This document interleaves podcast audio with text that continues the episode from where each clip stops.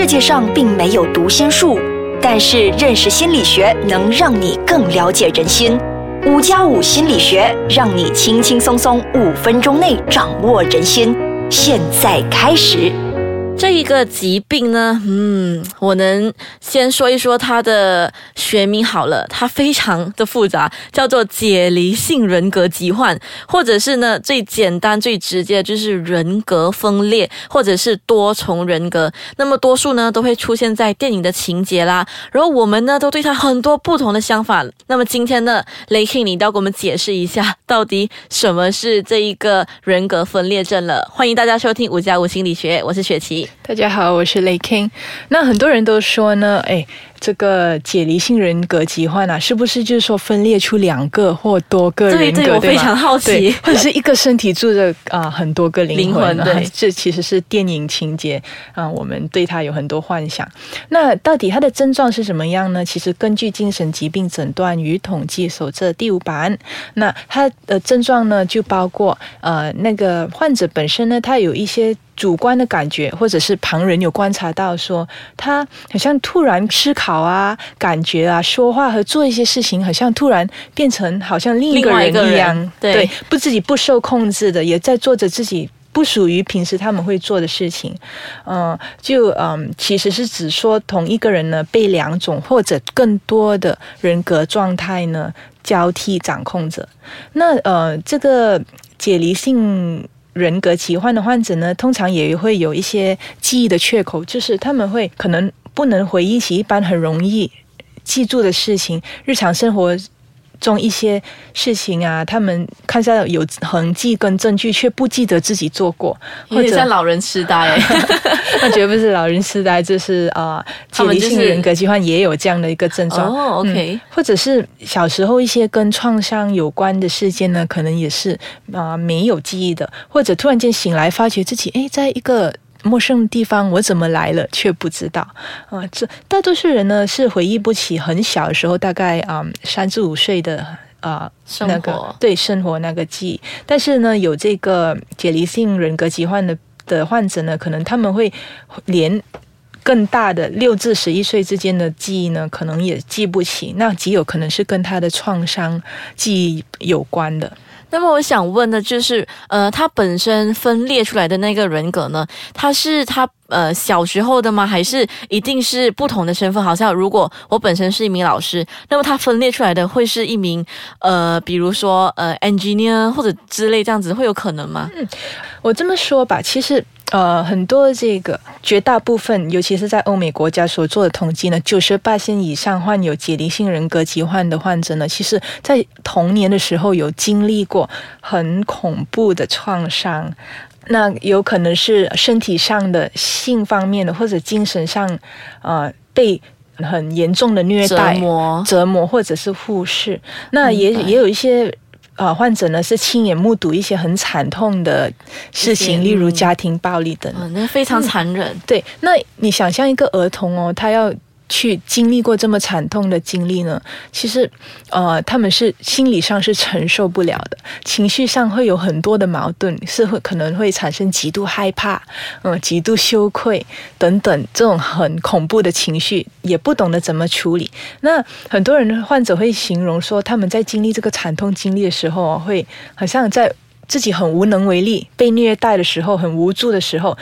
皮肉跟精神上的伤痛是，嗯，它会产生一种解离的状态，好像从一个第三者的身份去看到，诶，这个。被虐待的人不是我，是有一个人被虐待，那他就可以透过一个这样子的解离状态，我们叫 dissociate 的状态呢，去保护自己，而不受这个呃心情上的折磨。嗯，所以进而就化成了第三者在他的身上，不过是同一个人，只是在他的意识里面，他是不同的人在帮助他自己，对吗？对对对，这个解释非常好，是还是同一个人呢，并不是有很多人，只是他必须产生一个解离的状态呢，帮助他去。承受跟度过这个这么无助跟痛苦的情况，那当然有在儿童时期呢遭受这种啊这么悲惨的遭遇啊，那尤其是嗯如果那个遭那个啊虐待呢又是重复性的，或者是自己信任的人也没有办法保护自己的话，那就更加嗯啊得不到疗愈，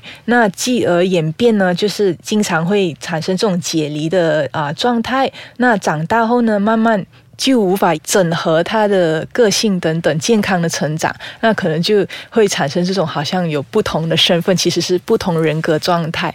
情绪在遭遇到刺激的时候，或者是在有什么啊连接到创伤记忆的时候，可能那个人格状态又跑出来了。所以那个解离出来的那个人，主要是来保护本身就是自己软弱的一面嘛。嗯，其实解离这是其实是一种面对压力的方法，只是他这么说吧，你想象那个儿童他啊。手无缚鸡之力，没有东西可以做。那唯一的方法，当时候其实就是解离。但是他长大了，他如果持续还是在用这个解离的方式去面对这种伤痛的话，其实是不健康的，也会使到他好像产生啊这种会有好像类似失忆、记忆上有缺口，或者由另一个人格状态去控制他的人生这样子。所以他的病发的那个时期是在什么时候？他其实呃都可以都有可能啊，儿童时期再。长大一点才并发也有可能哦，明白。好，那么我们现在先休息一下。哇，说了那么多，我们要好好去整合一下这些资讯。那么下一节呢，我们会来跟大家探讨更多。其实呢，我们在之前的前几集呢，我们都有提到关于精神分裂。那么我们再一次就是再来问一下雷 King，这个精神分裂和热根分裂是一样的吗？所以很多人都混淆了。但是，嗯，如果学习还记得的话，精神分裂症的那个主要症状其实是幻觉跟妄想，还有其他阴性跟呃大脑认知的症状。那为什么很很多人会混淆呢？甚至有时候连精神科医生如果他没有仔细的去诊断的话，可能也会有一些混淆。其实是因为呢，呃，当一个人他在啊受到不同的人格的状态那个交替跟掌控的时候呢，有时候他是会嗯。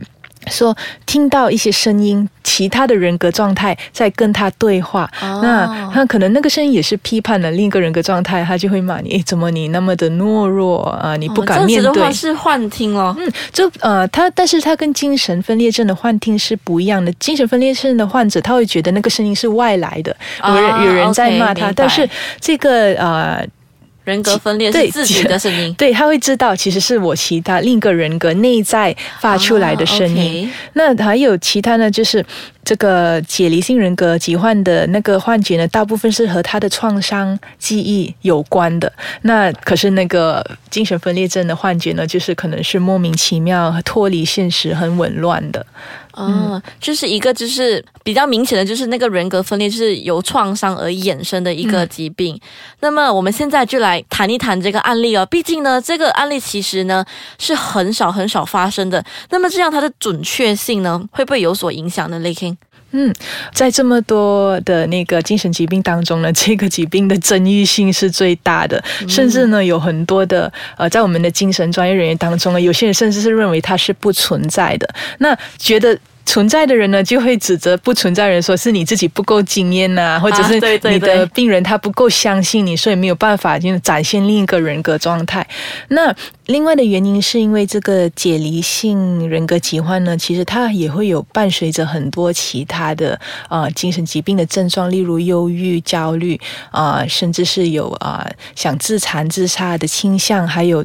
啊，其中最普遍的也是创伤啊，压力症候群，这可能是被误诊的。但是呢，如果要说案例的话，其实啊，在国外还是有一些案例。我们看文献上，或者是经常被拍成电影的，其实也是 based on true story。只是说在电影中，它可能是夸大其词的，或者给很多美好的结局。但嗯，我举一个例子是啊，一九五零年代有一部很出名，相信是第一部关于解离性人格疾患的电影。它就是说有一个家庭主妇，嗯呃，他的个性跟他情绪是属于比较懦弱，比较。passive 比较内向，对，比较内向的。然后呢，他呃。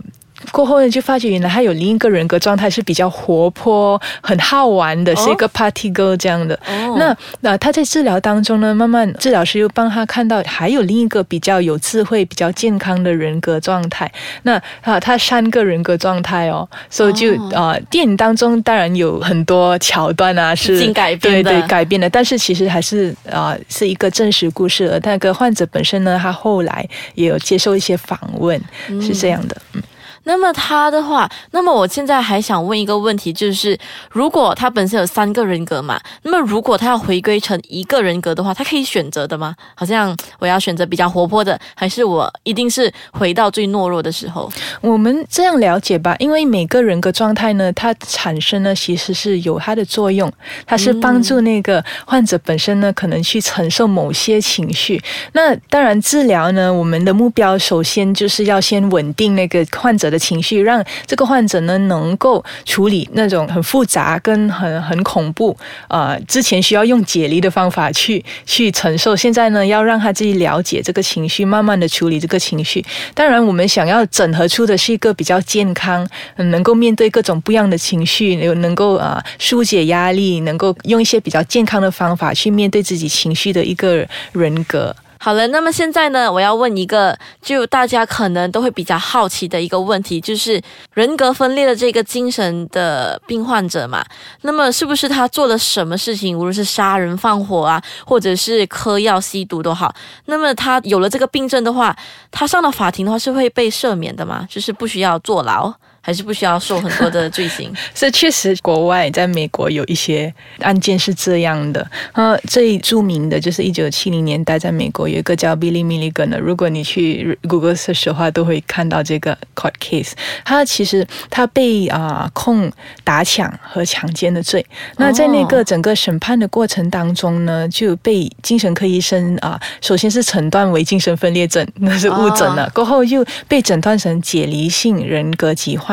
那最终呢？嗯，以这个犯罪当时呢，是由另一个人格状态自己并没有能够控制自己的那个犯罪行为呢，以为原因，最后并没有遭受到牢狱之灾，但是呢，还是被判入精神病院里面，必须要接受治疗。那那个案件呢，他好像是接受了大概十年之久的哇，很长哎，十年。对，是虽然是说没有牢狱之灾，但是毕竟这是一个精神疾病。嗯，为了避免那个又在犯罪的话呢，其实还是需要治疗的。